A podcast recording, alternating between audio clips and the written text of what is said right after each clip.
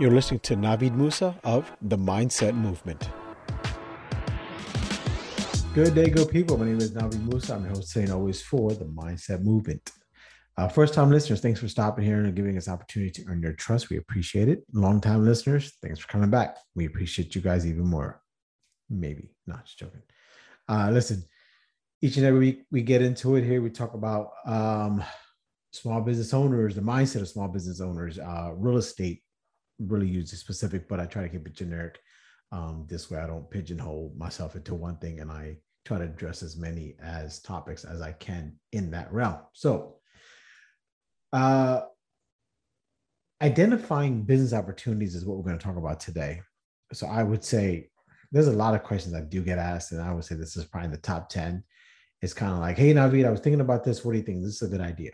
And I'm sure we all have those, right? We're sitting there eating and we you know we create a dish or or we we, we you know we create little little device to do something. We you know MacGyver something together and it works out. We're like oh this should be a great tool I'm going to invent. So um and I do I do I get I get that question a lot is you know is this a good business idea?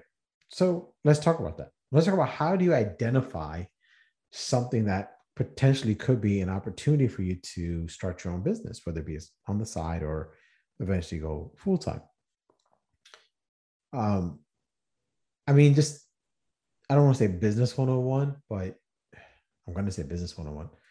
Uh, I would say, what's the the need for this item that you've stumbled across, created, developed, whatever, and what does this item do exactly, and does it do it for the masses? Does it do it just for a particular niche? Now, neither way is wrong, right? If something does it for the masses, great. That's just more of an opportunity for you to sell on a broader scale. If you are, if your product or whatever is niche related, like it's only for, uh, you know, realtors, only for truck drivers, only for nurses, only for plumbers, that's fine. You know, then you're in that one niche, which means you actually can charge more, believe it or not, because you're you're you're catering to a specific market, a specific target is what you're going after. So, um, so let's say you identify right now. You identify, this thing is just for a particular niche. That's it, right? And then now let's let's look at this niche, right? You've you've created this thingamajig, and it's for uh, it, it, it's for realtors, and you're like, okay, let me see you know, what does this actually do? You know, what does this thing that you've created actually do?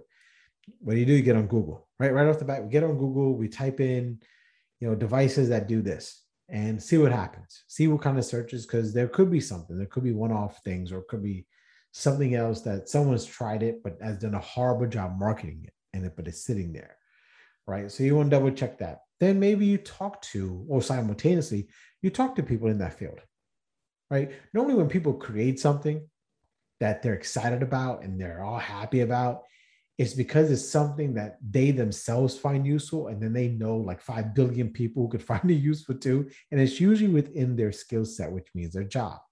So you would talk to people within your in your niche in your job in your, in your job segment and say hey if i had this or if you had this tool that did this what do you think? And just gauge the response and maybe you make a couple of these items and maybe you you give them to a couple of people. Say do it here just test this out. Let me you know. Because you found interest in that which is fine and that's great. That's our passion right? Something drives us initially to keep moving. So you find it you use it it works great. Someone else in your industry may not use it as much as you do for one reason or another or they may use it in a different fashion and it may not be effective. You know so when when you're um when you're trying to identify if what you've come across or what you've created is a legit opportunity right thing it's it's r it's what they call r&d research and development right? That's your that's your basics. You want to research it. Does it exist out there? That's first and foremost. Because again there's a lot of products that you may be surprised exist but the marketing behind it was horrible or the funding wasn't there. And so it just sits there. And okay you know maybe you can talk to this person and say hey i have funding and you've done a lot of the due diligence work for me that I was I was going to have to do, or maybe the product doesn't exist at all. But you want to research it first, right? So that's the R for research and development. Then you want to do the D for development. The D is basically um, what do you need to create this on a mass scale? This product, how do you develop it? How do you develop it? So it does it need patents? Does it need licensing? Does it need certain safety criteria? Whatever you know so you have to go through those motions and i you'll be surprised this is where it dies okay because it can get boring it can get time consuming it can get expensive and this is where a lot of ideas good and bad die it's the amount of time and effort it that takes to create these things that a lot of us don't want to put in. There's a saying um, in one of uh, uh, comedian Kevin Hart, comedian slash actor slash entrepreneur slash businessman, uh, Kevin Hart does, and he was like, and it's like almost like a like a pregame uh, talk, and he goes, and he yells, he was like, everybody wants to be famous, and the Plastic Cup Boyz say, but nobody wants to put the work in, and he goes back and forth. He says it. He was like, everyone wants to be famous. They yell, but nobody, but nobody wants to put the work in. And that's what this is. R&D is the work. You have something in your mind that's awesome, it's great, it makes you feel good, like, oh, this is great. But now you gotta put your time and effort into it. It's like, uh, you know, I'll do it this weekend. You know, I got busy on working and I get dinner ready and the kids, and you know, I'm going out. I, I got poker night. I gotta watch this. This recording I did.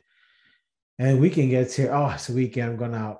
Well, I thought you were work on your project. Nah, man, it's cool. I'll do it later on. You just never get to it.